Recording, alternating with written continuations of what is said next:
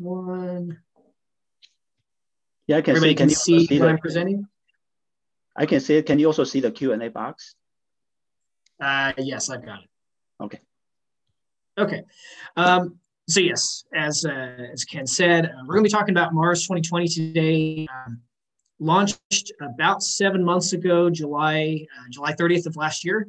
Um, in the middle of the pandemic, it was incredible that uh, we're able to still get the spacecraft down to the Cape on the launch vehicle and on its way. Because um, for those who were at my previous lecture, uh, we're only able to go to Mars uh, with traditional chemical rockets um, about one month every 26 months. That's when the window opens uh, where the energies are um, in the range that our launch vehicles can actually get a spacecraft out to Mars. Um, so that first lecture, we were talking about um, the mission. I, I, will do a recap of, of what 2020 is. So for those who weren't there, we'll kind of understand what 2020 is, what its mission is, what it's trying to do. And then the rest of the, the second part of this is going to be more of a deep dive into the uh, entry, descent, and landing phase of the mission. Some may remember from the Mars uh, Curiosity mission, the seven minutes of terror video that made its way around social media. Um, we're going to be doing essentially the exact same concept with a few minor tweaks that have some advantages and enable this rover particularly to go to a much more hazardous landing site than what uh, Curiosity was able to do. And that's because of some of the, the updates in the technologies, some of the systems that we have on board allowed the scientists to be able to choose a much more scientifically rich environment with uh, some more hazards in the landing area. But with these new technologies, we're able to actually uh, safely uh, get the vehicle to the ground, and that's what that's what most of the the analysis is showing us. So, 2020 is marketed as NASA's first leg of a Mars sample return mission. So Perseverance's mission truly is the beginnings of the search for ancient microbial life on Mars. And we're going to a very special place on Mars where we think we have the best chance of finding that life if it was once there in Mars's ancient past. Um, so as, uh, as Ken said, um, I'm formerly from JPL, uh, was hired in as a flight controller for the Cassini mission right out of graduate school. Uh, flew that, flew Cassini around Saturn for about 20 months or so until the, the spacecraft met its fiery end in the upper atmosphere of Saturn. Um, in that time, I'd spent some, some uh, a short little stint working on uh, the Mars 2020 mission systems development. So the actual ground, uh, the ground software and the planning software that we we use to actually drive the rovers each and every day. Um, at that time, I was dual hatted with uh, the MER Opportunity rover. I was a systems engineer and a flight director for Opportunity, and was with that mission until Opportunity met its demise in a global spanning dust storm in 2018. Um, and then before I left JPL, I was uh, with a, a, mission called NISAR. That's the next uh, Earth Sciences Planet uh, flagship mission. Um, so it's a joint mission between uh, NASA and the Indian Space Agency, ISRO, um, that's going to launch uh, sometime, I think it's no earlier than uh, May of next year. Um, and then I got a, a, a call from someone um, out here in Dulles, Virginia, uh, who was looking for a fault protection engineer to work for, for lunar missions on the lunar lander and lunar gateway. And uh, you know, because working on Mars isn't exciting enough, my wife and I thought, oh, why don't we come come out to Dulles, Virginia, where it is currently uh, 29 degrees Fahrenheit and it is sleeting and snowing, and we'll do for the rest of the day. I don't miss Southern California at all. Um, um, and we now are, are working on uh, the Gateway program, so getting uh, astronauts out to permanent lunar presence around the moon um, sometime in 2024 probably might be 2025 now depends on what the new budget is um, and because i'm not busy enough you know i'm also in the in the uh, military as a reserve officer, so I keep myself very busy.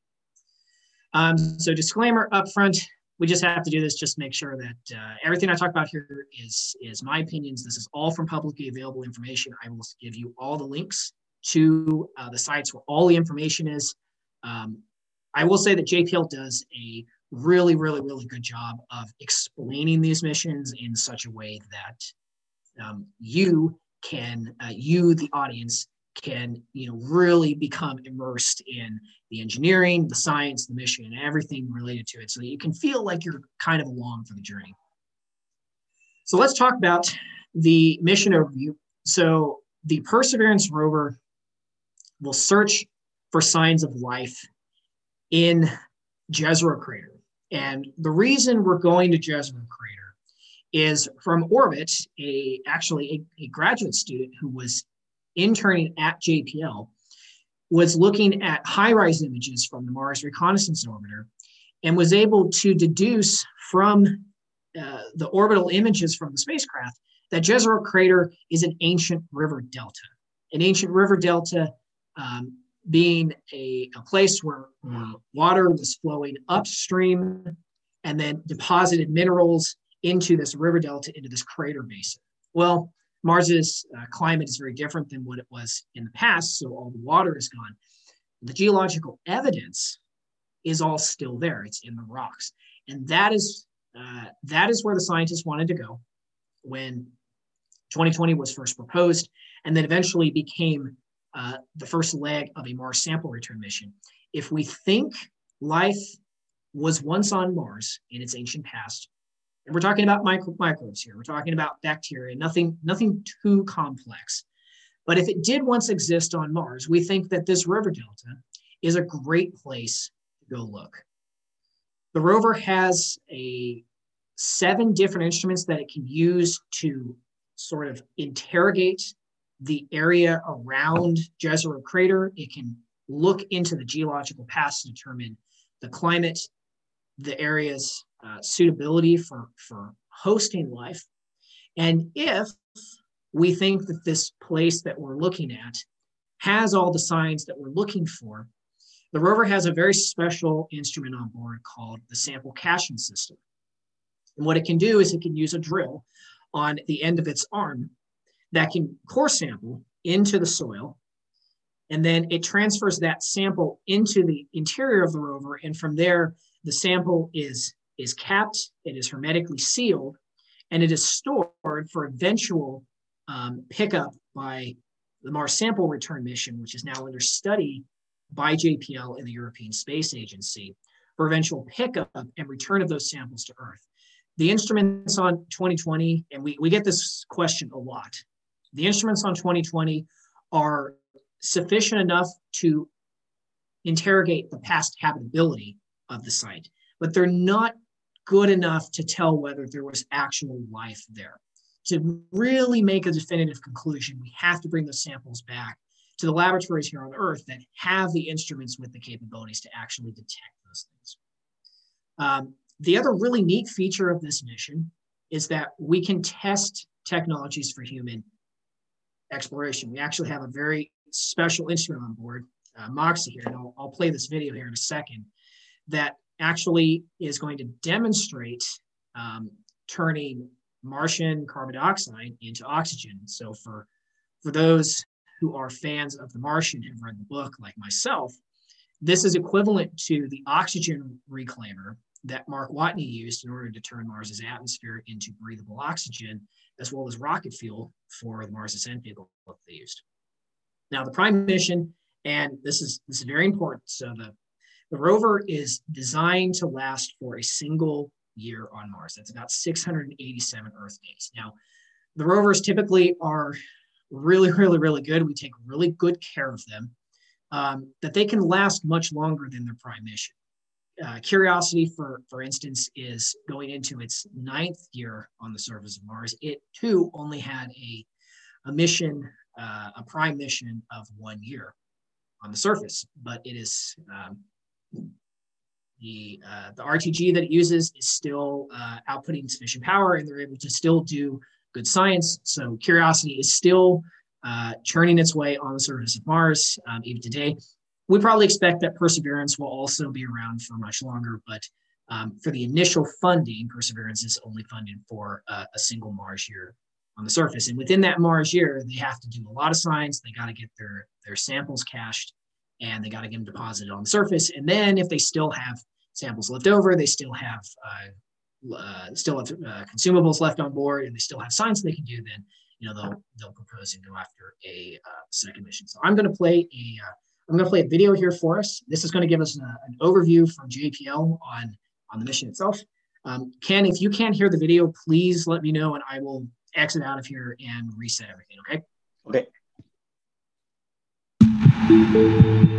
You know, Mars is the closest place that we can reach with robotic exploration that we think had a really good chance of having ancient life. The Perseverance rover will land at a location called Jezero Crater. Jezero Crater is a very interesting place. It's a crater that once held a lake. There are a lot of craters on the surface of Mars that could have once hosted ancient lakes, but not every crater that we think had a lake actually preserves evidence that that lake was there. It had an inflow channel and it had an outflow channel. That means it was filled, the crater was filled with water. In Jezero, we have probably one of the most beautifully preserved delta deposits on Mars in that crater. This is a wonderful place to live for microorganisms, and it is also a wonderful place for those microorganisms to be preserved so that we can find them now so many billions of years later. There is no other place on Mars that has the unique combination of a lake setting, a beautifully preserved delta, and the diverse mineralogy that we have in Jezero Crater. So it's truly a special landing site.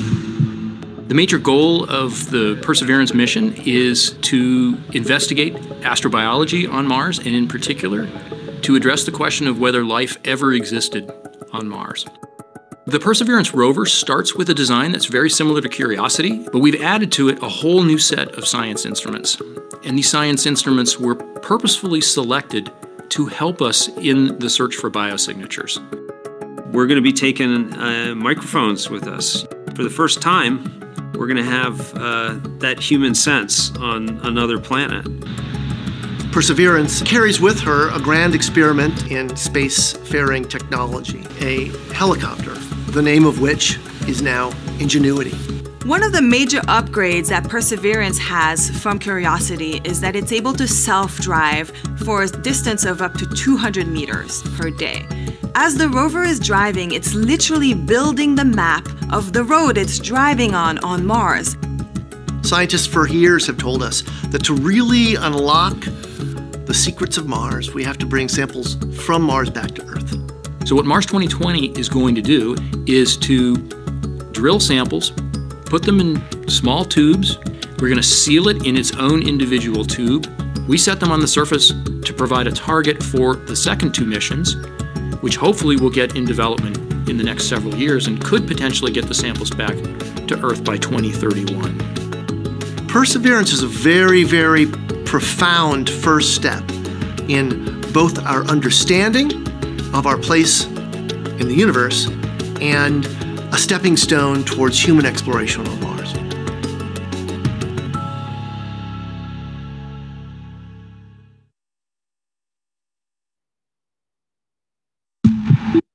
Okay.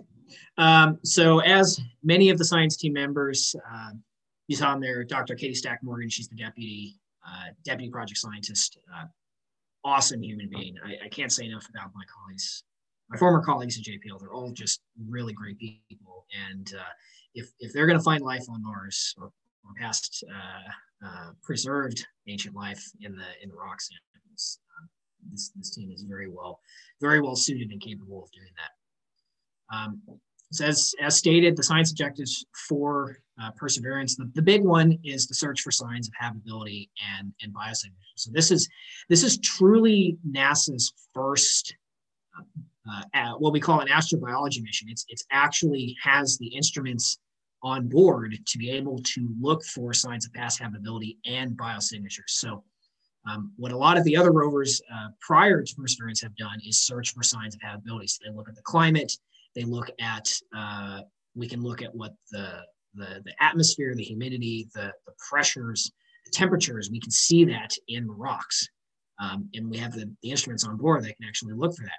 And then the, the, the passive biosignatures is there are some instruments on board that even have the capabilities to detect traces of organic compounds within the rocks. So that's able to tell us, you know, whether or not there was some organic processes going on within the rocks. And that, that will help determine which core samples we need to take. The third piece of this is, is actually core sampling. So uh, most of the instruments on board are meant to perform the sample caching um, mission. So they determine which samples within the Jezero crater site uh, meet all the requirements for sample caching. And then the sample caching itself is a, it's a series of three separate uh, elements, three, three pieces of hardware that actually are able to uh, drill the core sample, transfer it into the rover, uh, contain it, and then uh, seal it on board for eventual placement on the surface. And then that last piece is preparing for humans. So testing oxygen production from the Martian atmosphere. It's, it's actually, it's pretty neat that uh, a mission of this size, especially with, with such an important uh, science question to answer, was able to get an engineering technology demonstration instrument on board with, uh, with MOXIE, which we'll, we'll talk about the instruments in a second. But um, personally, for an engineer, I think it's really neat to have an instrument going on a Mars rover um, that is simply for an engineering uh, technology demonstration. Because engineers, we we typically don't get to to really play around with you know proposing instruments for for missions like this. It's it's all it's all the, the science team. So I think that was that's a really neat piece of this mission that um, that's going to really pave ways for future human exploration on the surface. Uh, so for the spacecraft overview, um, we always talk about Perseverance is is just the rover. So Mars 2020 is, is an entire integrated spacecraft system. Um, the thing that actually gets deposited on the surface, the rover, is the one that everyone cares about. But there's there's multiple elements to the spacecraft system that, that actually get it to the surface. Um, so what is composed here is what is currently cruising on its way out to Mars. Um, that that uh, piece at the very top that is called um, the cruise stage, and it's essentially a um, it's its own little spacecraft. So it has uh, solar panels on board that uh, provide power to the whole spacecraft stack, as well as charge the batteries on the rover. The rover is the only piece that actually has uh, batteries on board. It has everything you need, including uh, telecom systems. It has uh, a low gain and a high gain antenna. That's how we communicate uh, back and forth with the spacecraft as it cruises out to Mars with Earth. Um, it's got, uh, like I said, it's got solar panels. It's got a propulsion system for doing trajectory correction maneuvers. It's got star trackers. It's got sun sensors for, for figuring out where the spacecraft is. Um, those white panels on the side, those are the radiators. So that's how we do uh, heat rejection uh, from inside of the spacecraft. So we keep make sure that we don't, uh, you know, get the, the, the rover too hot or too cold. The back shell there, um, that next piece that looks kind of like a kind of like a cone. Uh, that is uh, one of two pieces of the aeroshell, which is uh, the, the piece that enters the Martian atmosphere. Um, it's got its own set of uh, uh, uh, thrusters to help us with the guided reentry part of, of entry. Um, it's got some ballast weights in there. And the other important thing it has there is the parachute. That's where we keep the supersonic parachute. Um, when we get to the EDL section, we're, we're going to talk about why we need a parachute. Um, uh, but connected next to that is what we call the descent stage, um, also the, the sky crane. That's basically a rocket backpack that is uh, mechanically attached to the rover, and that's what does the last powered descent portion of EDL before the, the rover actually touches down. And then that piece at the very bottom there, that is uh, that is a heat shield. Uh, that's slightly upgraded from, from Perseverance, um, not from Perseverance, from Curiosity. It's it's really hard to keep the names of the rovers, uh, you know, together sometimes. Um, that heat shield, um, just you know your standard your standard heat shield you need for uh, for any type of, of atmosphere uh, planetary reentry. Um, the neat part of that is from an engineering perspective, we have uh, lots of sensors wired up on the on the inside of that of the heat shields, and we can actually take measurements of the of the reentry field. That just helps us upgrade for when we do uh, other entry descent landings. We have a little bit more data on how the performance of the heat shield work, what the temperatures were on the outside, what the pressures were, and that just kind of helps us update our models uh, for future missions.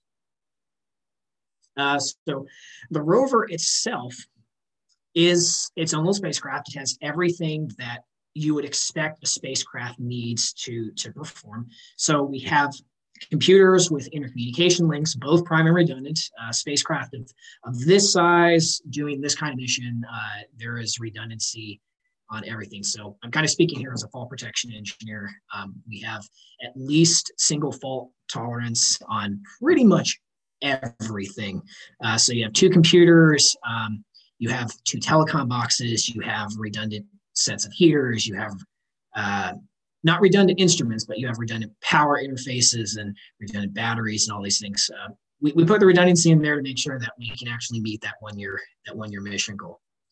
Uh, for power, same thing as what Curiosity had. We have what's called a multi-mission uh, radioisotope thermoelectric generator, an MMRTG.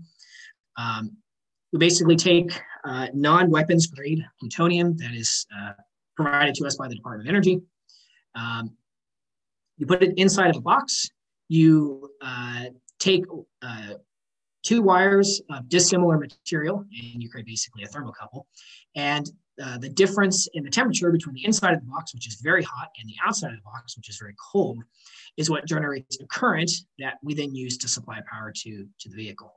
Um, at launch, we get about 110 watts, and uh, because it is radioactive, it does decay. So the amount of the amount of power that uh, the RTG is able to supply to the rover does decrease by a few percentage uh, points um, over the years. Um, Curiosity, um, I'm not exactly sure where Curiosity is, is power, power is at, but uh, to give you a perspective, Voyager uh, Voyager spacecraft launched in 1977 with an RTG, and they are both still able to communicate with Earth while doing some limited science, not not the full not the full breadth of science they were able to do on their prime missions, but um, they still have sufficient power to keep operating 40 plus years later. So um, RTGs are, are very reliable.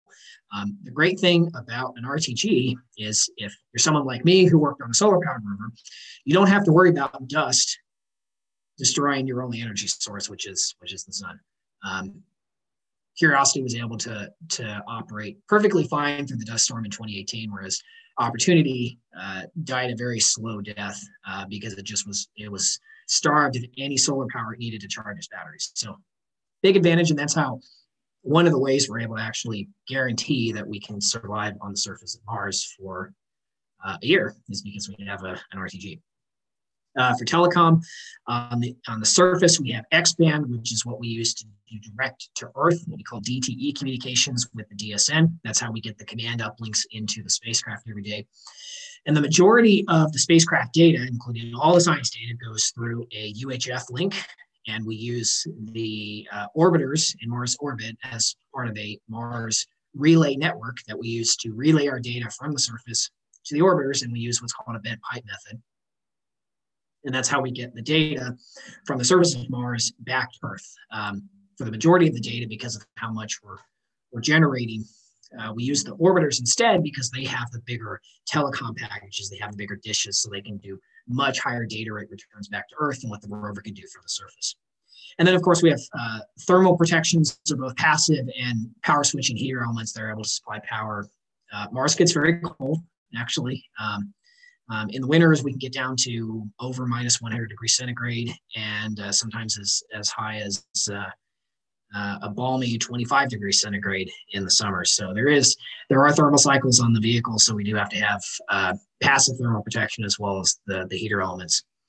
Uh, some things that are unique to uh, rover service missions. Um, one is the mobility system. So, not the rocket bogie, that's actually supposed to be the rocker bogie. That was a technology demonstrator that was uh, sent with uh, the Mars Pathfinder mission in 1997 uh, to demonstrate uh, planetary mobility systems. And it is a it is uh, the same type of mobility system that uh, we use on rovers today. So it's a very reliable system. It works very well, and it allows us to basically drive over uneven terrains that we really that we really can't see underneath us, and it works very well.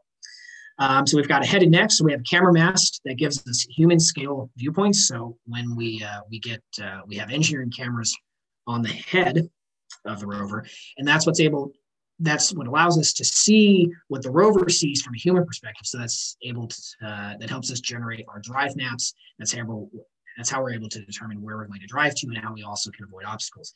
This rover particularly is very smart um, in terms of, of uh, uh, curiosities um, it has the ability to do what we call auto auto navigation. So um, we basically can tell the rover where we want it to go, and the rover has a, lot of built-in autonomy on board that it can uh, use the images in front of itself and it can create its own driving mesh on board. And rather than than the engineers on the ground telling the rover where to um, how to get to the location, we just tell it where to go and it figures out how to get there. And the last piece is that arm in the hand. So that's how we're able to actually physically do contact science, touch the rocks that we want to actually observe, and then also how we're able to sample cache, how we're able to drill into, into the rock, get the core sample, and then transfer back into, into the rover. Uh, for the instruments, um, like I said, we had seven different instruments on board. So uh, Perseverance is essentially, a, in an engineering term, we like to call it a build to print vehicle. It is Curiosity like, but there are different instruments on board, and the vehicle was slightly modified in a way to, to meet the internal uh, volume for the instruments as well as to you know accommodate the different payloads and the, the power settings. So it is a build to print in terms of the chassis. Some of the boards are are heritage, but the system mostly is is a brand new system because it is operated differently, and its mission is very different than what Curiosity's mission was.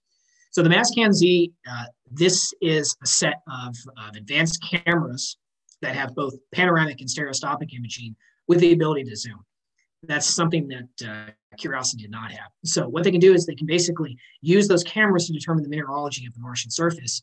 And this assists with rover operations. So those are part of the cameras that we use in order to help us uh, determine where we are, um, how to create our drive maps. And that's how the, the rover actually is able to determine its own autonomous drive map.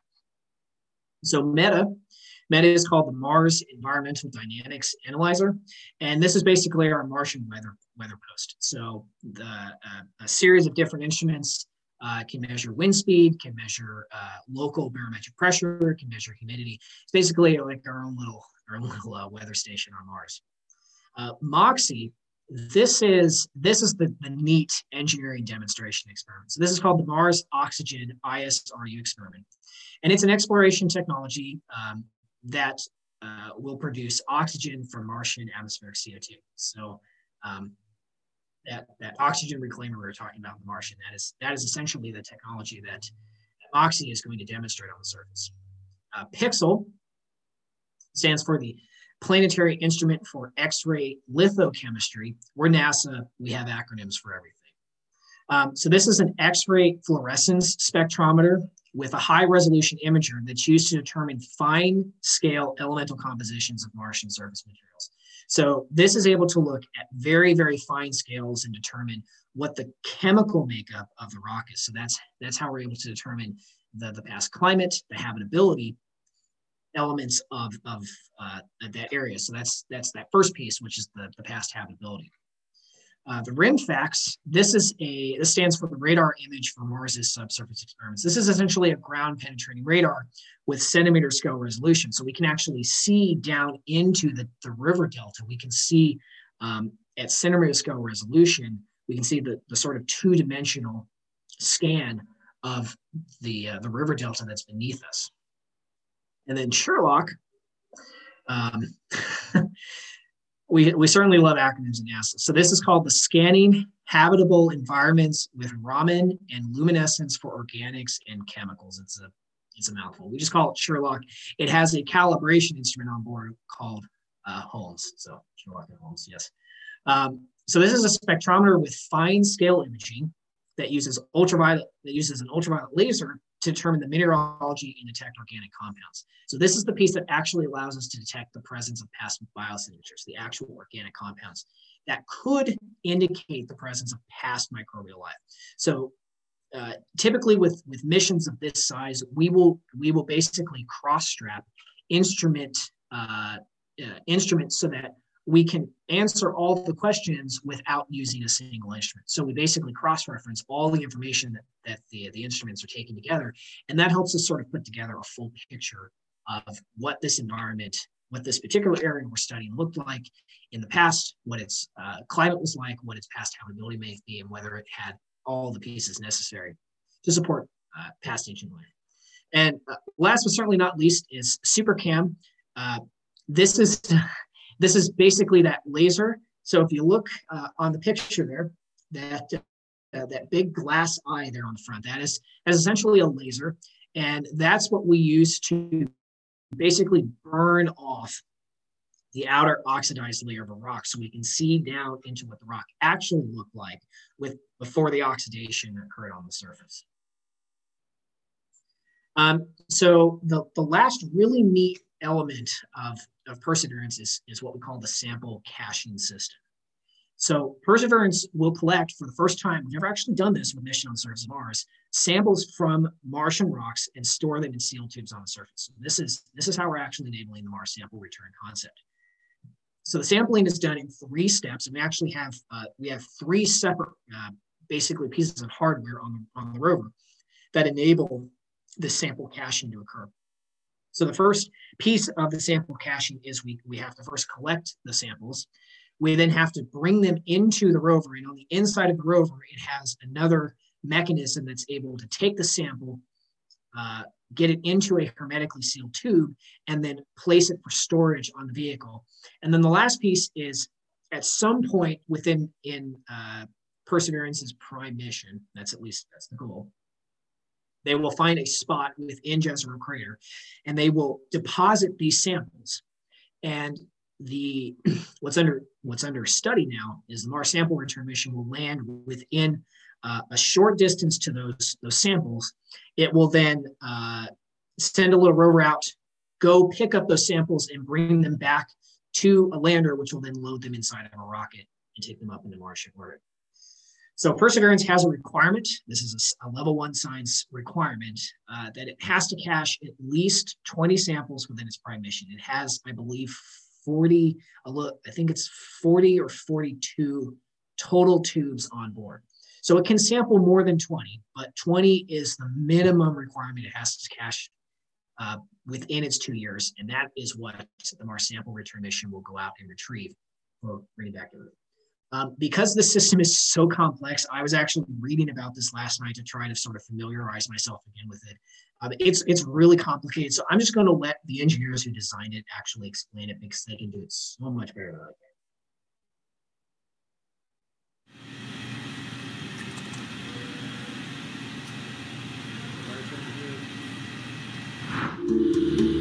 In terms of robots that go into space, the sampling and caching system on the Mars 2020 mission is the most complicated, most sophisticated thing that we know how to build. This is the system that allows us to take core samples of rocky material on the surface of Mars, carefully seal them in very sterile, clean vessels for eventual return to Earth. We've been working on the sampling and caching system for seven years, and that's because it's a tough job. We're testing the equipment to make sure that it's going to work when we get to Mars. It has to function on its own. We have to think of all eventual possibilities and try them here first. And then if they don't work, change it now uh, because we can't make any changes later. To drill into the rock on Mars, pull out intact core samples, seal them hermetically, and to be all done autonomously by a robot hanging off the end of a rover on the surface of Mars has been a challenge. We've got actually three robots necessary to do the sample and caching system. Our big robotic arm out on the front of the rover, that takes our drill, pushes it against the surface and allows us to take core samples. Then we put that core sample in the bit carousel, the second robot that takes that from the robot arm and puts it down inside our adaptive caching system. This is the part of the sample and caching system inside the rover. We've got a little tiny robot, a special robot arm called the SHAW, the sample handling arm. It takes the samples out of the bit carousel and moves them through volume assessment, image taking, and eventually to sealing, and then replaces the cylinder containing the sample in a storage spot, all on its own in the matter of a few hours. We have designs on bringing them back in a decade. Mars has been at the fore of our consciousness about the questions of life. Could life exist in one of our nearest neighbors? I think we have a lot to learn, life or no life, about the evolution of our solar system, about our planet, by looking in depth at rocks brought back from Mars.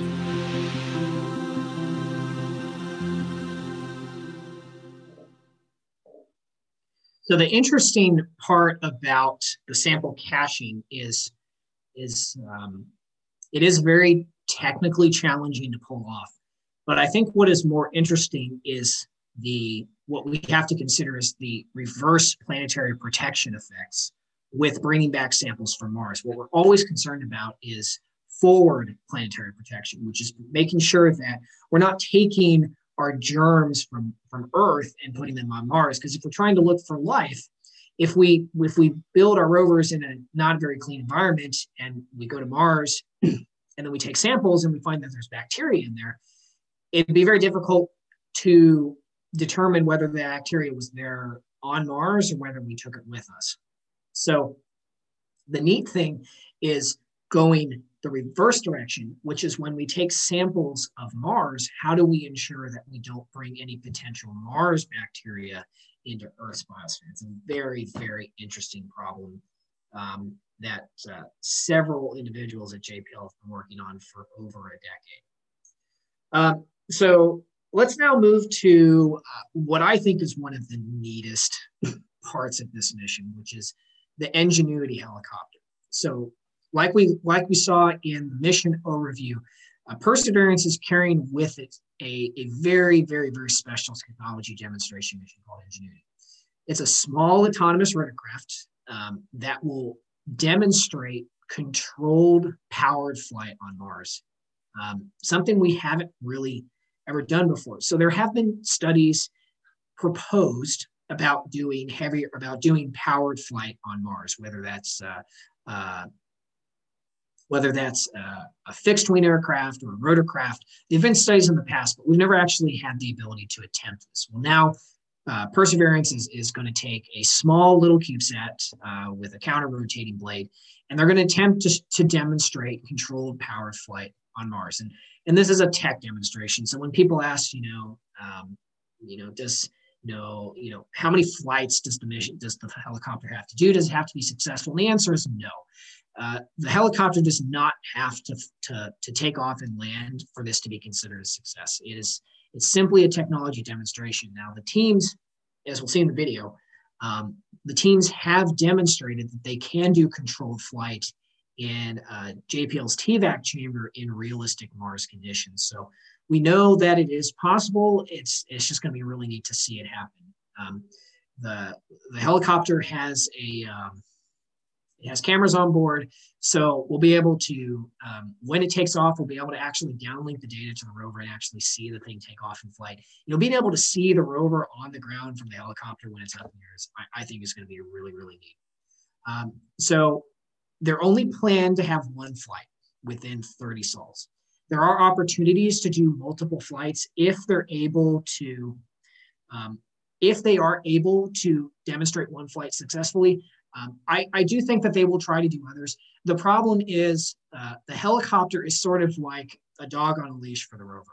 So when the rover moves forward, as long as the helicopter is still attached to them, they have to fly the helicopter back towards Perseverance so that they can keep moving. So eventually the, the helicopter is going to become a, a nuisance to try and do the, the primary science objective. So they will do, you know, they will do their one flight. And if they have an opportunity to do maybe one or two more. They, they will do those, but eventually after 30 sols, they're just going to leave. Uh, they're going to leave the helicopter behind so they can go off and, and do their primary science mission, which is to cache. So let's take a look here at the video here on Ingenuity. Sometimes you have to do something just to show that you can do it. When the Wright brothers flew for the first time, they flew an experimental aircraft and in the same way, the Mars helicopter is designed to show that we can fly powered helicopter flight in the Martian atmosphere.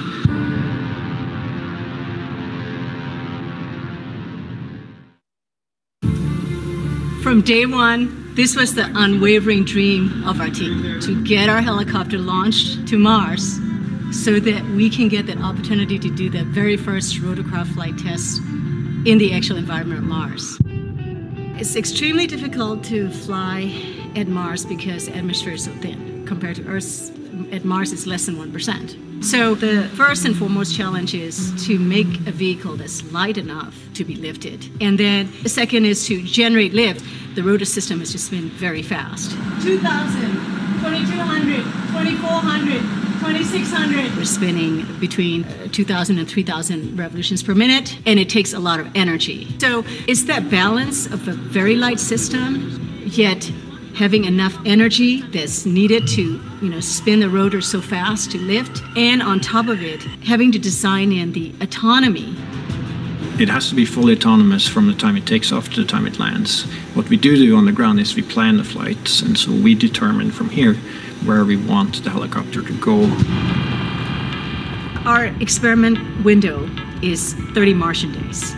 So we have planned uh, up to five flights of incremental difficulty. Very first flight, the main thing is we want to get the legs off the ground, and so we will basically go up uh, about three meters, and we'll hover there, uh, and then we'll come down again, and that will be the first, you know, really major milestone. Most of our flights will be at the three to five meter height. We will be going horizontally again at a few meters per second, probably go out, you know, 50, 70 meters and come back. In successive flights, we'll probably push that further, try to go further. So our priority will be to get back engineering telemetry and not so much images, but I'm sure we'll return a few, you know, because they'll always look cool. At this point, we've tested all we can on Earth. We have mathematical models that shows how it'll fly at Mars, and we've tested it in the simulated environment that we can create on Earth. It really is time now to do the real flight test at Mars. Nothing is a given, but we have done everything we can in terms of a test program here on Earth. The vehicle's performing extremely well so far. It's been doing exactly the right thing, even right now when it's bolted onto the Perseverance rover. So there's a very good chance that we'll pull it off, yes.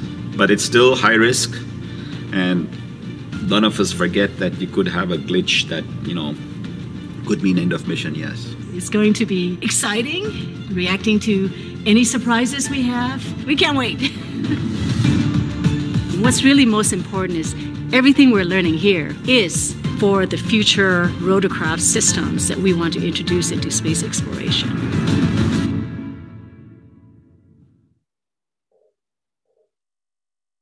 Yeah, as an engineer, that is that is going to be a really exciting part of mission to because like they're talking about, it has to be a completely autonomous system. It's um, it's not something where you can joystick it from Earth because of the one lifetime delay. So um, not only do you have the difficulty of trying to do demonstrated controlled flight in Mars's atmosphere, which only has an atmospheric pressure at the surface of 1% of sea level here on Earth, but also you have to do this completely autonomously. So it's a very difficult engineering problem, but I, I think it's going to pay off for them very, very well. At least we hope it does. I hope we, they definitely get a shot at, uh, at doing at least one or two flight demonstrations.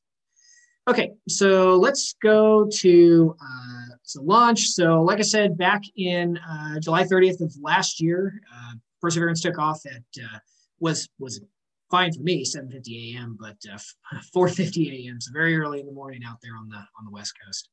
Um, up on an Atlas 5, uh, 541. Um, this guy real quick. Status check. Um, Go Atlas. Go Centaur. Atlas Go 5. Mars 2020. 541. Uh, there we go. We are ready to go lift off this morning, Joshua. Lift off went uh,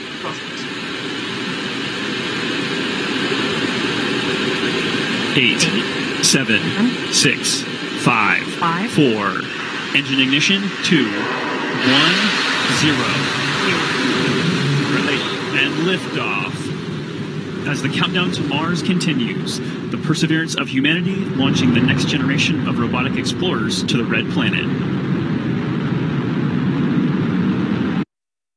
Yeah, uh, liftoff was was right on time. Uh, there were some delays in processing that, uh, um, for those of us who have worked interplanetary missions before, that got us our blood pressure up a little bit. There were some issues with with processing of the of the Centaur. There were issues with processing of the of the Atlas Five, and then there were there were problems with with ground testing. But they they got they got the vehicle off on July 30th in the at the very opening of the window. Um, you saw there um, for for those of us who do um, status check. Go Atlas. For those of us who do uh, uh, look at interplanetary flights, um, our Earth departure C3 velocity was uh, 14.5 uh, kilometers squared per second squared. So that is the, if you take the square root of that, uh, we needed roughly a little more than seven kilometers per second of extra delta V beyond Earth escape velocity to get us onto the correct interplanetary trajectory in order to intercept with, uh, with Mars on February 18th. Um, so now we we take off and uh, we're we're basically in cruise. And is crew just you know we just sitting back relaxing and you know just enjoying our flight for the next seven months. No we're actually we're, we're pretty busy. We're actually doing a lot of stuff in in the process of getting out to mars. So you can see on the diagram here um, we have listings of what we call trajectory correction maneuvers. Uh, so we have uh, planned uh, planned places within the, within the cruise flights uh, to correct our trajectory on the way out to Mars. Um, our major activities, we're doing spacecraft health and maintenance checks. We're doing checkouts and calibrations of the spacecraft systems and instruments. So we basically just look and see to make sure that the launch environment didn't, you know, didn't hurt our systems at all, that everything still looks good. Um, everything is vibed, uh, vibration tested um, in a realistic launch environment. So we know that the system and the hardware is, is able to, to survive that launch environment. We just do those checkouts just to make sure that's, that's just engineers doing their due diligence. Um, the big thing while we're flying out there is lots of radiometric navigation. Um, we have to know where we are so that uh, when we do our trajectory correction maneuvers, we actually make sure that we have a good understanding of where the spacecraft is going to be so that when we fire the engines, um, afterwards we know that we're not making too, we're not adding too much dispersion into, into the flight so that we can actually hit Mars's atmosphere. And when you get to EDL, you have to hit a very, very, very small window in Mars's upper atmosphere at the right time, or else EDL doesn't work. You basically either would skip off the top of the atmosphere and you wouldn't go into, or you wouldn't go into into the atmosphere, or you would miss the planet's atmosphere entirely. Uh, like I said, those TCMs. So on the diagram here, uh, TCM one, two, and three is planned. Those are deterministic.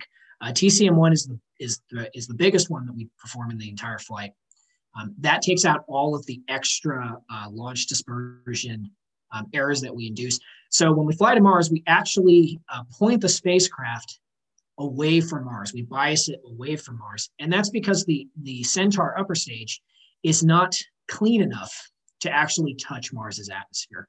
Um, that is a planetary protection uh, requirement is that the upper stage of the spacecraft cannot cannot actually impact Mars. And it's, it's looking at probability. So it's like within the next 100 years, the space, the upper stage will not impact Mars. Um, so, so TCM1 is what we use to take all of those uh, those uh, that bias out of out of the initial trajectory that gets us back onto the correct intercept point we need to, to make it for Mars. And if I recall right, Tory Bruno stated on Twitter that the uh, 2020 launch uh, the injection accuracy was basically right down the middle. So we didn't have a lot of extra dispersions. That's great for us. It just means we have extra margin on propellant when we get to the when we get to the red planet. Um, the last big thing, which the team has been doing uh, quite a lot for the last couple of weeks, is EDL prep. So they've been doing the last checkouts of the EDL system, uh, getting the thing ready to go for when we actually uh, get to the red planet on Thursday for the EDL for the EDL uh, activity. Um, so I'll just go through this real quick. Uh, just a little crash course in how we actually get to um, how we actually get to another planet. So, interplanetary flight is all about getting to your destination. So, when we're flying through interplanetary space, we have lots of sources of error in spaceflight. So, a big one is the injection errors from the launch vehicle.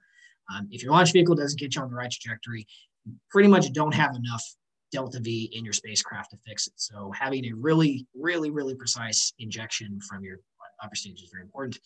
Um, but other things that are always pushing on us, solar and radiation pressure, gravitational perturbations, there's there's many, many, many others. So we're always getting errors induced into, into uh, the spacecraft. So um, we use uh, guidance, which guidance is our what we call a reference trajectory. That is basically our, our transfer out to Mars that we design ahead of time, that our mission planners design.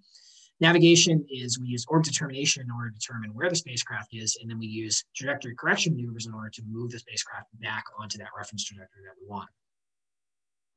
So with uh, so with orbit determination, so we we have to know very very precisely where the spacecraft is, both in terms of position and its velocity, relative to inertial frame. And We typically use the J2000 inertial frame as, as sort of a reference point.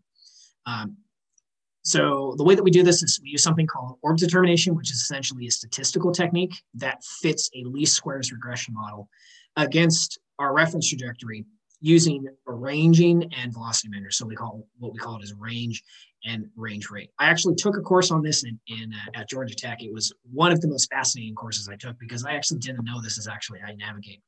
Um, our navigators at JPL are pretty much the best in the world at this. Um, they pretty much invented the technique on how to do interplanetary navigation.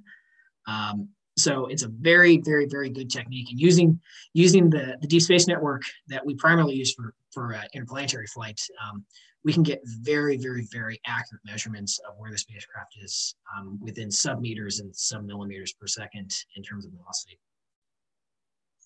Uh, so the way that we get this information is we we uh, we use a technique called radiometric navigation. So um, a dish on the ground basically sends out a ranging tone from a tracking station. You can think of it just like uh, on a you know it's, it's just a tone.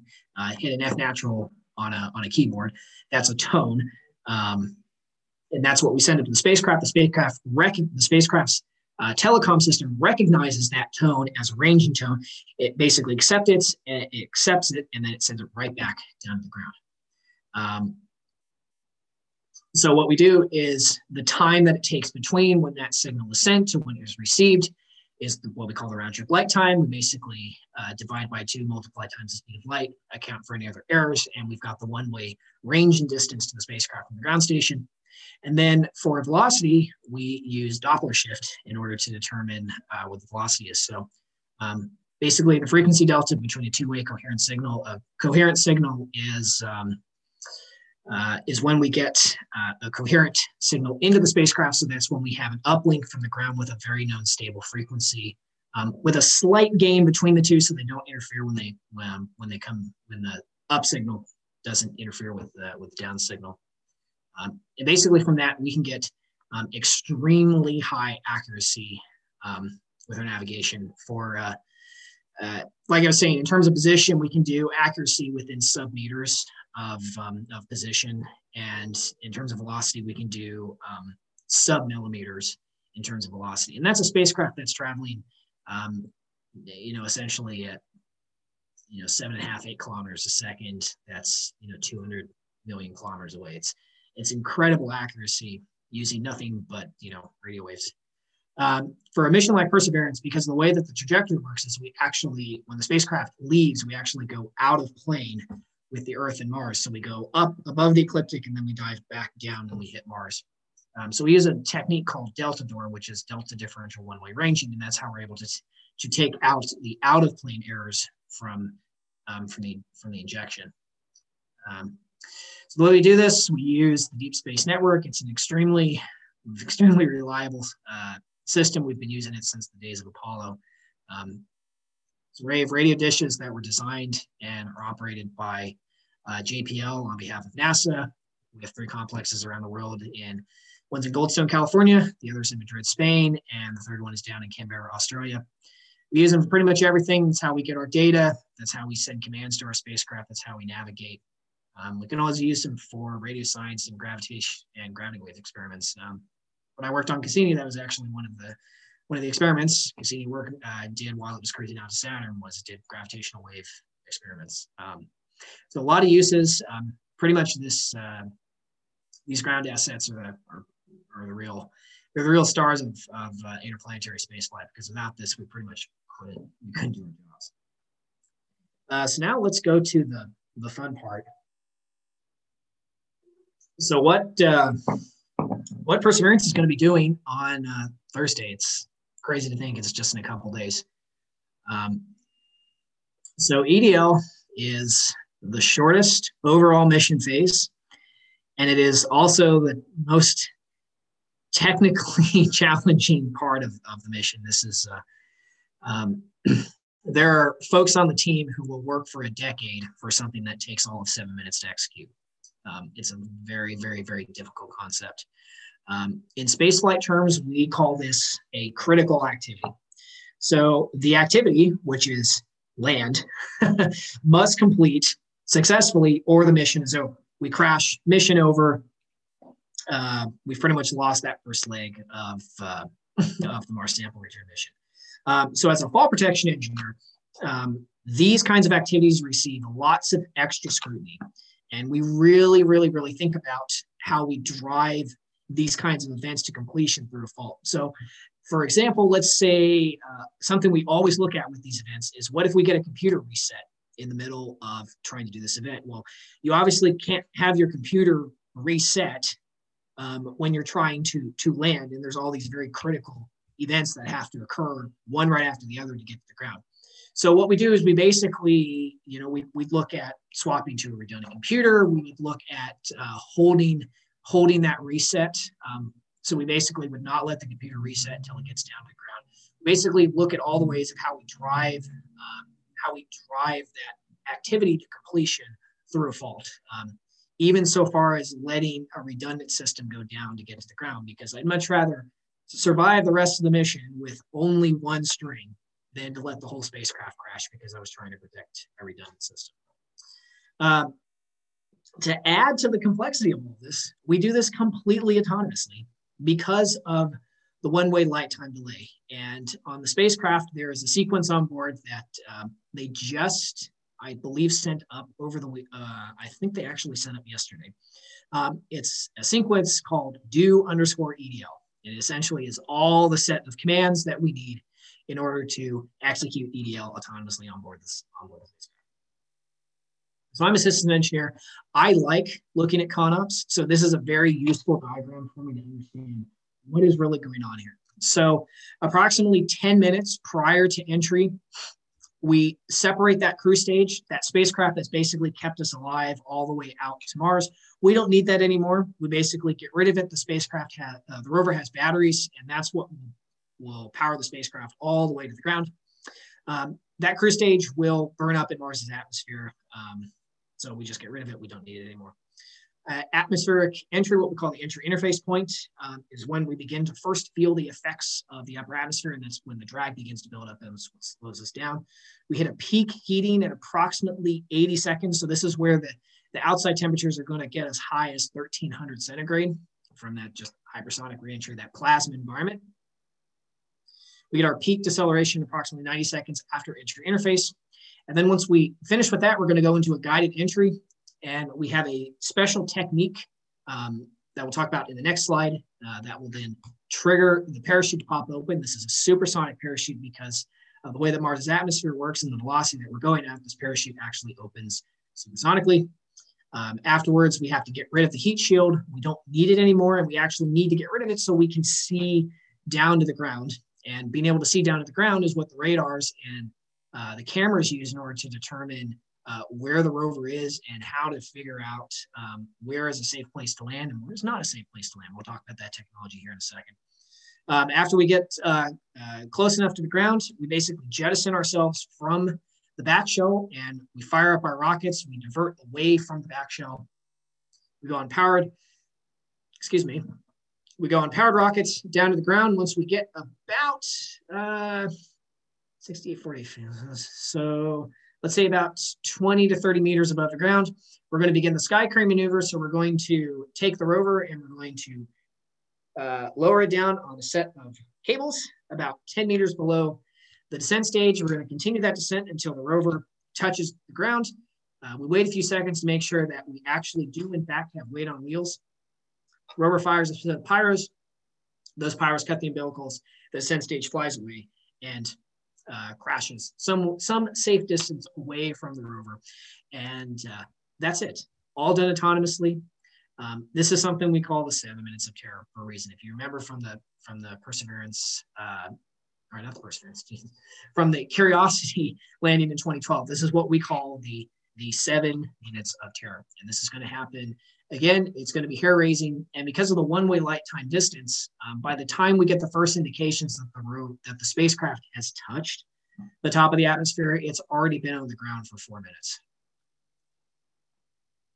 So one of the new enabling technologies we have for EDL is called range trigger. So what range trigger does is it reduces the size of our landing ellipse, which is our landing dispersion. So if you do a statistical, you do a Monte Carlo assessment of all the dispersions, all the errors that can affect where you land. you get this air ellipse, what we call the landing ellipse. Range trigger is a technique that we can use that actually can shrink the size of that landing ellipse uh, to about 50% the size of what it normally would be. So if you look on this diagram here, the blue is the proposed landing ellipse. So that's roughly 25 by 20 kilometers in size.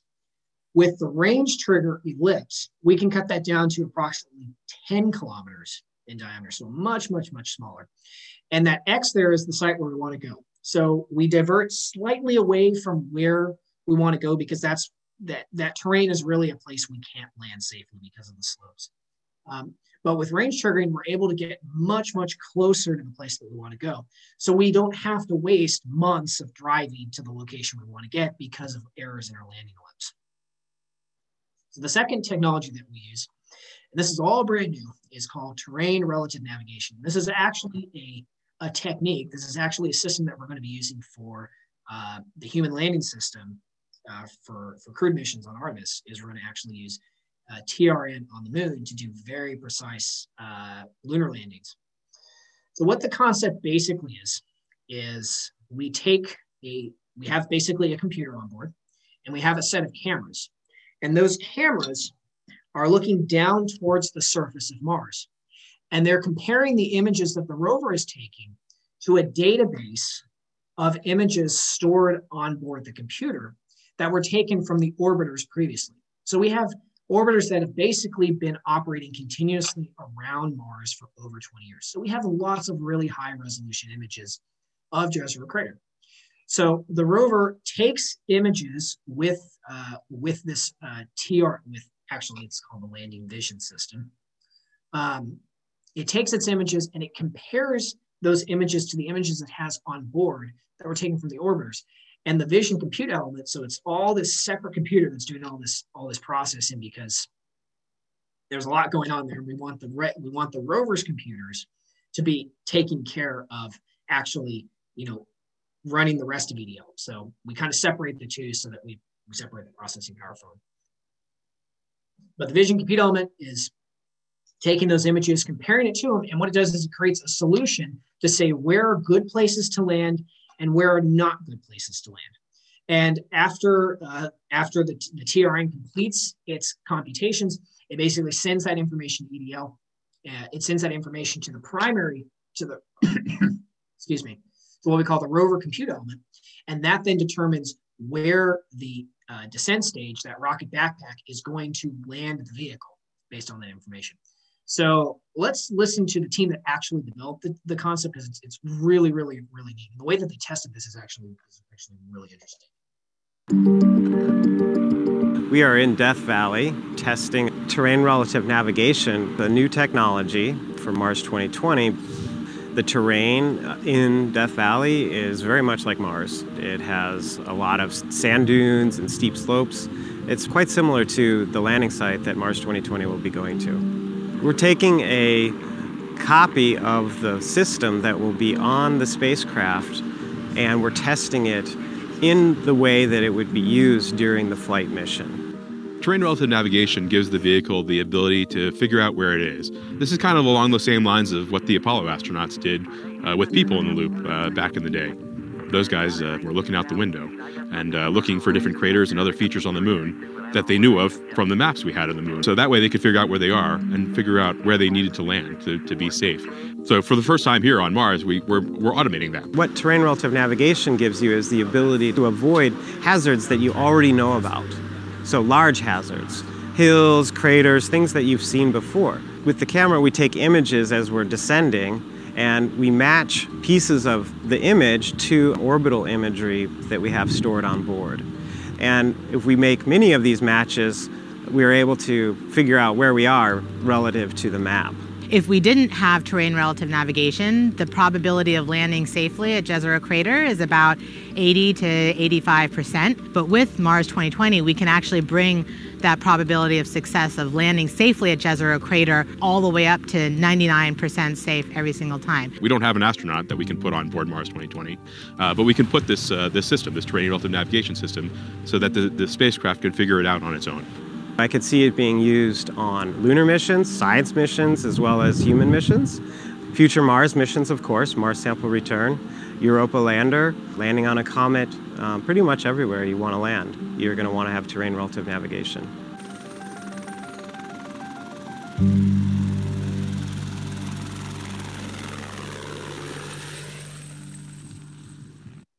In order to in order to test out that system, they actually hired a set of Hollywood stunt pilots uh, for helicopters, and that's um, they basically told him, "Here's the pri- here's the flight profile we want you to to fly." And uh, they basically would take the helicopter, they'd pitch it down as if they were descending. They take the images real quickly, and then they pull back up, and then they'd reset and go and do this over and over and over again to really test out the system, make sure it was robust, make sure that it could uh, basically identify all of the pieces of of, of all the hazards in the area so that it could identify a solution of where it should land. Um, so, uh, like they were saying, 99% probability of a safe landing anywhere in Jezero, and that that bump is what gave the science teams that were figuring out where to land the rover the confidence that they could land safely in Jezero Crater, which is why they selected it over other landing sites. So now let's get to uh, the fun part. So everyone remembers the seven minutes of terror from Curiosity. This is the same seven minutes of terror. So um, I will let the EDL team who designed all of this uh, speak for themselves. Um, this is a really neat video. It really gets the blood pressure pumping. Um, it's it's going to be it's going to be a lot of fun regardless of what happens. Let's let's take a look here. Nothing can be taken for granted when you get to Mars. There's a lot of things we just don't know. Space always has a way of throwing us curveballs and surprising us. I mean, until we get the data that says we're on the ground safely, I'm going to be worried that we're not going to make it. Entry, descent, and landing is often referred to as the seven minutes of terror because it takes about seven minutes to get from the top of the atmosphere of Mars to the ground safely.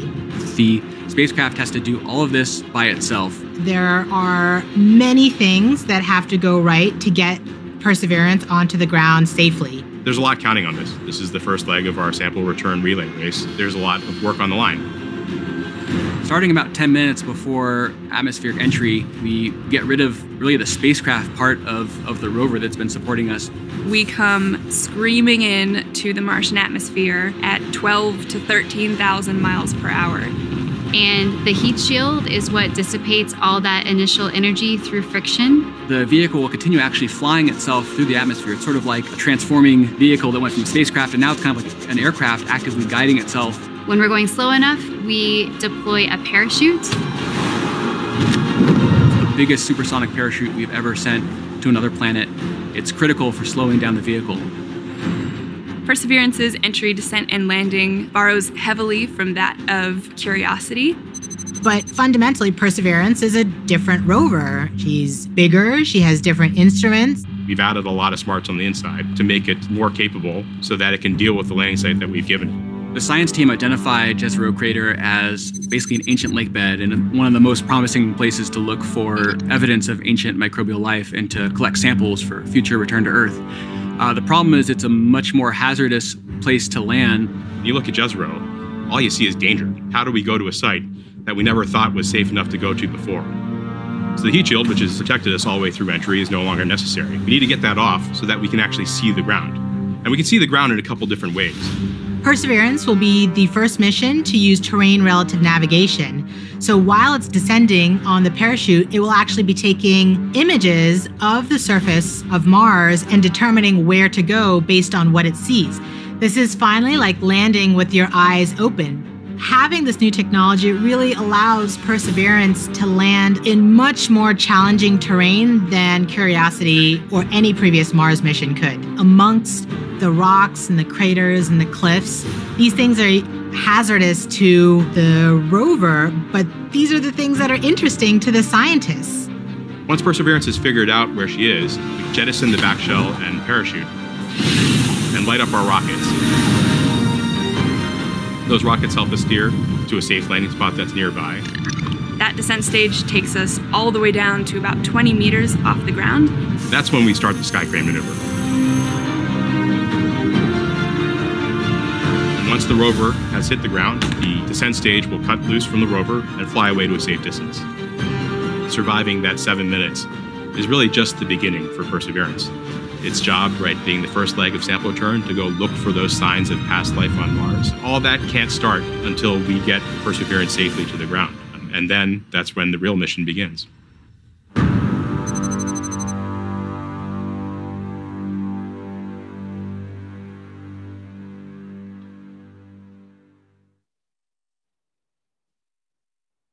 Okay.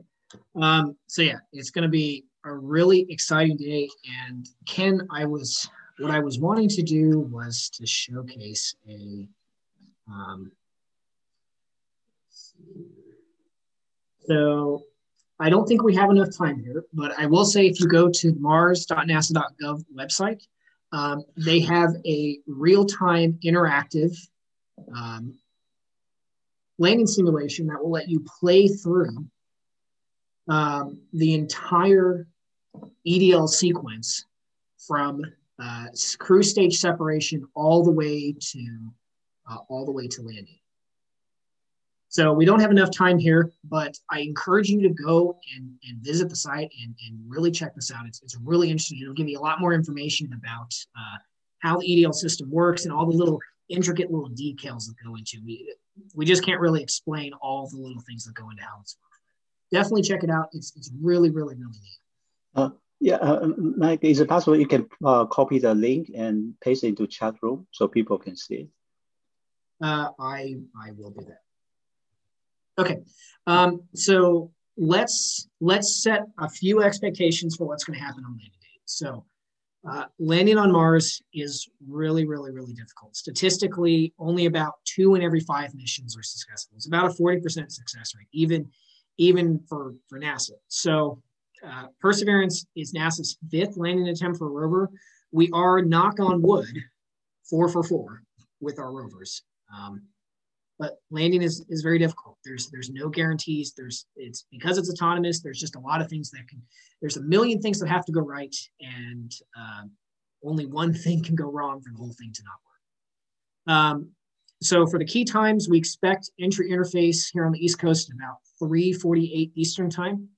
Parachute deployment four minutes later at uh, 3:52, and then touchdown at uh, 3:55. So out there on the on the West Coast, uh, just before one o'clock as expected signal. Now, uh, the rover does have uh, X-band system on board that will be sending uh, back tones that the EDL team will be using to, to know when certain events are happening um, we will also be relaying information through UHF link up to the orbiters. Um, so they will try to hold lock with the vehicle all the way to the ground. There's no guarantee that we will have signal from the vehicle all the way to the ground. However, most that all of that data will be played back later with a relay and sent back to Earth. So we should have um, all of the information on the ground probably sometime later in the evening uh, once the teams have had a chance to just analyze it and look and see how it goes. Now, the reason EDL is going to be really neat for this mission is there are a set of, I believe it's eight engineering cameras that are dedicated solely for EDL. So we're going to have three cameras looking up towards the parachute so we can actually see the parachute inflation for the first time. We're going to have uh, a camera looking up from the descent stage to the back shell when we when we detach. We're going to have a camera looking down from the rover to the surface, a camera from the rover looking up towards the sky crane, and a camera looking down from the sky crane towards the rover. So for the first time, we're actually to be able to see the landing occur in we're going to have actual video of it because all we have is telemetry to tell us how it went we've never actually seen it with video so i think that's going to really be uh, a really great pr uh, event for for NASA. It's it's going to look incredible once all the video is is processed and we can actually see it. Um, so what comes next? So after per Perseverance lands safely, which it's going to land safely, um, the teams will go through a systems checkout phase. So they'll do some checkouts and all the systems post EDL to make sure uh, nothing got nothing got uh, damaged on the way in. Um, they will release uh, the big constraint, uh, the launch constraints. So for the mast, we'll, we'll release the launch constraint for the mast. We'll raise the mast cam up so we can finally get uh, those cameras and the mast up and exposed. Um, we'll release the HGA so we can do those high gain, uh, those high gain communications direct with Earth. Uh, we'll we'll um, we'll drop the cover for Ingenuity. We'll lower Ingenuity down on the surface. We'll back away, and then they will do their test flights. Um, and then we begin the science campaign, which is the, the, reason we came to Mars, is to do the science campaign to assess the habitability of Jezero Crater and to take core samples for eventual return to Earth using this guy. Uh, so the Mars sample return is now under study by both uh, NASA and the European Space Agency. This is a notional concept for um, two elements of the, the Mars sample return mission. The one, uh, that little rover that's closest to us, that is uh, the proposed, what we call the sample fetch rover. That is being developed by the European Space Agency based on its ExoMars rover that we had hoped was going to launch in the same Mars window because this was uh, the ExoMars rover was meant to be a technology demonstration for, for ESA that they could do service operations. So um, we'll get a we'll get some on the next launch window in 2022. We were really hoping we were going to get to see that happen in this window. But that is that's what we call the sample fetch rover. That is um, that goes with uh, the element there in the back, that larger sort of lander looking concept. That's what we call the sample retriever lander. That is an element under study by JPL and will be uh, funded and will be developed by JPL. The sample fetch rover sits on the deck of the, uh, the sample retriever lander. It's deployed. The sample fetch rover goes out, grabs the samples, brings it back to the, to the, to the lander.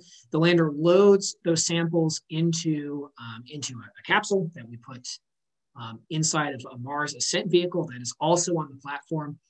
Um, and then autonomously, when the, uh, you'll see there, bullet number four, the Earth Return Orbiter, which is being developed by the Europeans, when it is in the correct alignment, uh, we will autonomously, for the first time, launch a rocket from the surface of Mars for to perform an autonomous rendezvous in orbit to transfer those samples to the Earth Return Orbiter.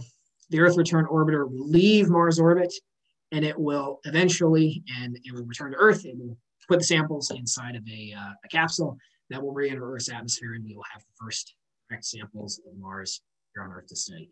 There's a lot of elements that have to go to make that work. It's very challenging. Um, right now, the proposed launch window opens in July of 2026 with samples returned no earlier than 2031. Um, it is under study, but it is not funded yet. So well, eventually we will go get those samples. Um, it's just a case of when we will go get the samples is, is, is another story. Um, so for your resources, you can basically go to this link, mars.nasa.gov uh, forward slash Mars 2020. It has all the information that I've presented here, um, all the videos, the press kits, that, that EDL landing demonstration that I was showing, um, as well as missions up, mission updates. Once the rover is on the surface safely and off doing its, its science and everyone forgets about perseverance because it's than just doing it science and it's not the really the really fun interesting edl portion of it i think ken that is all i've got so how about i how about i stop sharing okay yeah, yeah. chat here for the Q&A box, if we have a few minutes, uh, we can we can do five to 10 minutes if you have time. Okay, yep. Um, so Veronica is asking, how long will Percy take to send data, send home the data? Is nine minutes and 21 seconds? Um, I believe on Edie, I, I, believe the latest information um, from the from the team is that it's going to be about 11 minutes and 21 seconds is the one-way light time delay. Um, so in terms of sending the tones back to Earth that are telling us what the ED, how how EDL is progressing, um, that will be done in, uh, in real time with an 11 minute and 21 second light time delay. Now, the, the, the core amount of the data that, that, that we take during EDL, that will be sent up later on relay through the Mars Relay Network. And we should get that probably sometime um, later in the evening on the 18th. Um, if not within the, on the 18th, um, probably will have it at least by the next day. So um, just kind of have to be patient. Uh, all that information will be available on the Mars 2020 website. So, uh, okay, uh, D. Hansen is asking, in my opinion, what can be applied to Gateway for the Mars mission? So uh, as we were talking about that terrain relative navigation, that is a technique that we really want to use for doing accurate Mars, uh, accurate landings for uh, Lunar Gateway, um, for the HLS system for crews, as well as doing precise landings for those commercial lunar uh, payload services. Um, TRN is, has really been in development for quite a while, for, for at least a decade. It's been under study but we're finally to a point where uh, the technology is good enough that we can actually put it on an actual mission. And um, I know that the Mars 2020 folks really fought to get TRN on because that's what enabled the scientists to um, to be able to go to Jezero Crater. Because we said only 80% without TRN, it is just too risky with a mission of this, with a mission that's trying to do actual astrobiology experiments, we want to make sure that we can actually get the information back um, from the rover. We want to we want to cache samples. So getting TRN on the on the EDL system is what enabled us to go to Jezero Crater, and that's where the really cool science is. So, you know, fingers crossed. Engineers, we don't believe in superstition, but uh, you know, we really want to see EDL work well next week. And TRN is going to be a technology that's going to make that happen. Okay. Uh, so, Rich, Rich Lehman, I hope I didn't butcher that, uh, asking for the link to the Mars Landing website. I will post that in the chat before I head out um, so everyone can go check it out. Uh, let's see here. Veronica is asking, uh, what did you consider in order to be enough sure that the samples will not be hit by storms after they've been deposited? Uh, yeah, so we're talking about dust storms here. Um, so the tubes are, are hermetically sealed. So um, once they're on the surface, there is there is no way there is no way that the samples can then be contaminated from, from Mars's atmosphere.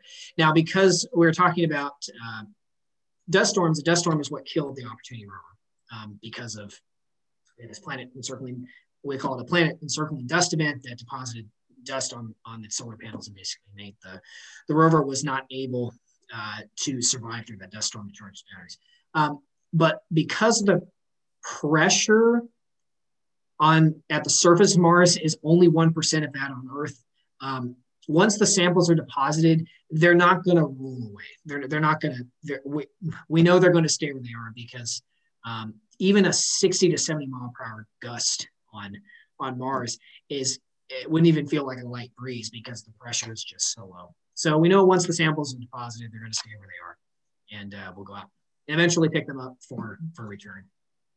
Um, all right, so Mike is asking, are there any ideas to purposely contaminate Mars? No. um, when we're we're still trying to um, we're still trying to answer that big question of was there life once on Mars? Um, until we're able to to kind of answer that question, we don't want to forward contaminate Mars. So we take um, we take our planetary protection very seriously. Um, when you're in the clean room, uh, folks are, are fully smocked. So they've got uh, they've they've got their shoes and smocks, and they've got their hair covered, they've got uh, glasses on, they've got face masks. Um, every you know we make sure that we clean the surfaces. The, the rover is exceptionally clean before it leaves Mars, and that's so that when we try to answer that question of we bring a sample back to Earth from Mars, is that is that bacteria that's in that sample was that there to begin with or did we take it with us um, so um, we're very we're very very very particular about making sure that we don't take our germs with us um, okay so uh, ken is asking when or at what stage the helicopter will released and how long could they operate um, so a helicopter will be released uh, likely within a few days of landing on the surface. They, they have to do this the systems check out first. They got to get all the data off from EDL and uh, make sure everything is working fine. Um, and then they will they will uh, release the dust cover on the bottom. They'll deposit the rover. They'll back up from it, and they'll they'll probably uh, they'll go off and do uh, their their flight tests. And then uh, at that point, the rover will then basically just uh, go off and leave the helicopter where it is, so it can go off and do its mission.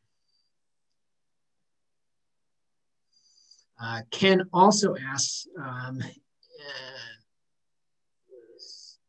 Hey, Canary, was this question for, uh, you're asking about Starship SpaceX stuff. Was that for me or was that for the previous? Because you mentioned that uh, in the next hundred years, uh, there probably no upper stage can approach Mars, but now Elon Musk seriously building the Starship. Uh, yeah. So, um, what is I, their vehicle there when they approach? Yeah, Mars? I, I don't know the specific. So, um, that's kind of a little outside of, of, of my area of expertise.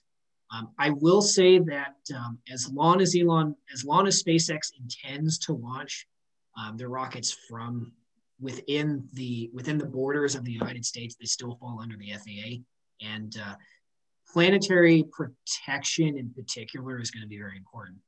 Um, I mean, as long as they're not landing in the places that NASA is trying to study, I don't think there's a problem, and I don't think there's much we can about it. But NASA definitely will, I, I would expect that they will have a say in where starships are allowed to land simply because we're still trying to conduct those, those scientific studies.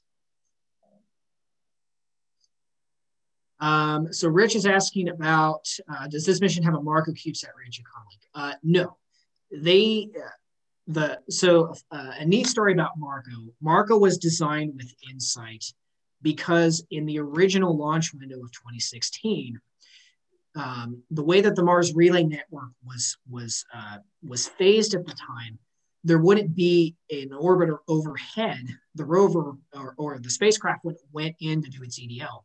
So in order to have that real-time link back to Earth, um, JPL created these two CubeSats called MarCO that would fly along with InSight that could provide uh, real-time EDL information as the as the as the spacecraft went into Mars. Um, but when we got to 2018, that phasing issue wasn't a problem anymore. So, um, long story short, MarCO was created to fill a gap in being able to see real-time EDL telemetry for InSight. Um, Perseverance does not have that problem. We have we have sufficient orbiter coverage as well as sufficient X-band coverage for direct to Earth that we'll be able to see. We should be able to see EDL all the way to the. Um, Veronica is asking, are the cameras used uh, for the TRN on the rover? Do they start to work only when the heat shield is attached? Um, so those those cameras, um, what we call the, the lander vision system, um, those cameras are are turned on um, autonomously by the by the computers on board. Um, they can't really start taking images until the heat shield is deployed. Now, I'm not actually sure how how the sequencing works, um, but once the heat shield is away, they will start taking their images. And within, I, I, think I've seen within 30 to 45 seconds, they will have a TRN solution that will then be sent to the rover, um, to the rover computer that will then direct the descent stage of where is a good place to land and where is a not good place to land. Um, so Mike is asking, am I going to watch the landing? Actually, yes, I'm. I will be doing a, a live stream for the Kansas Cosmosphere and Space Center um, during the landing. Um, I will try my very best to stay um, very composed during it. Uh, EDLs can definitely be very stressful times, and because this is a mission I actually worked on for a little bit, I have a little bit of a vested interest in it working correctly. So um, I, I, will definitely do my best to try and stay. Uh, stay calm. But uh, I, uh, my blood pressure will probably be a little elevated until I get down to ground safely.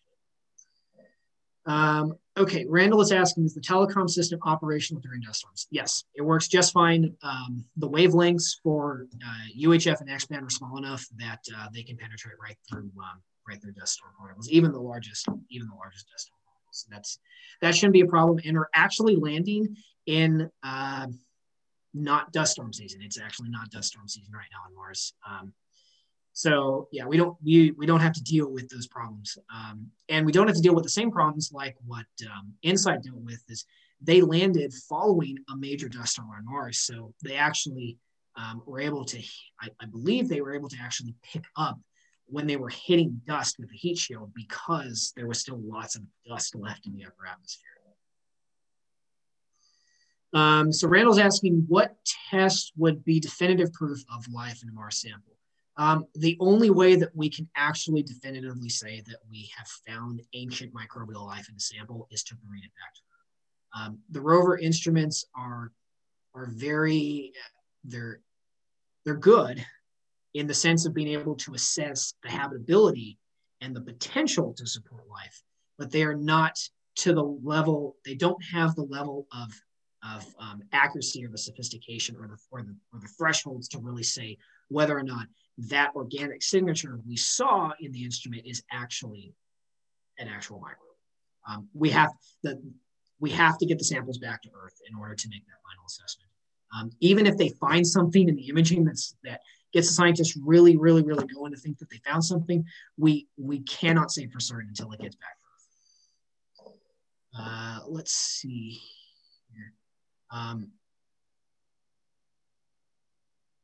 Ken, I think I got them all. So I will post the uh, I will post the web link in the uh, in the chat for everyone to look at. Um, definitely go check it out. It's it's really neat. Um, it didn't have that for the perseverance landing, so you actually get to kind of see all the major techniques as they happen, and um, that simulation should be accurate within one or two seconds. There is a little bit of uncertainty in the exact timing because there's still uncertainties about Mars's atmosphere, but uh, that that timing should be accurate within a few seconds. Yeah, thank you so much. Yeah, our time is up, so. Uh, uh, uh Dr. Crane is waiting. So uh, uh, yeah, really thank you so much. This is so exciting. Everybody was so uh, heated up. You know, it's just amazing. So yeah, thanks for having me, Ken. Yeah, stay in touch. we should come back again and uh, to update, you know, with our the, the progress, you know, afterwards. Very good. Stay in yep. touch. Yep. Bye bye. Bye bye. Okay, so uh, our next speaker, uh, Dr. Crane.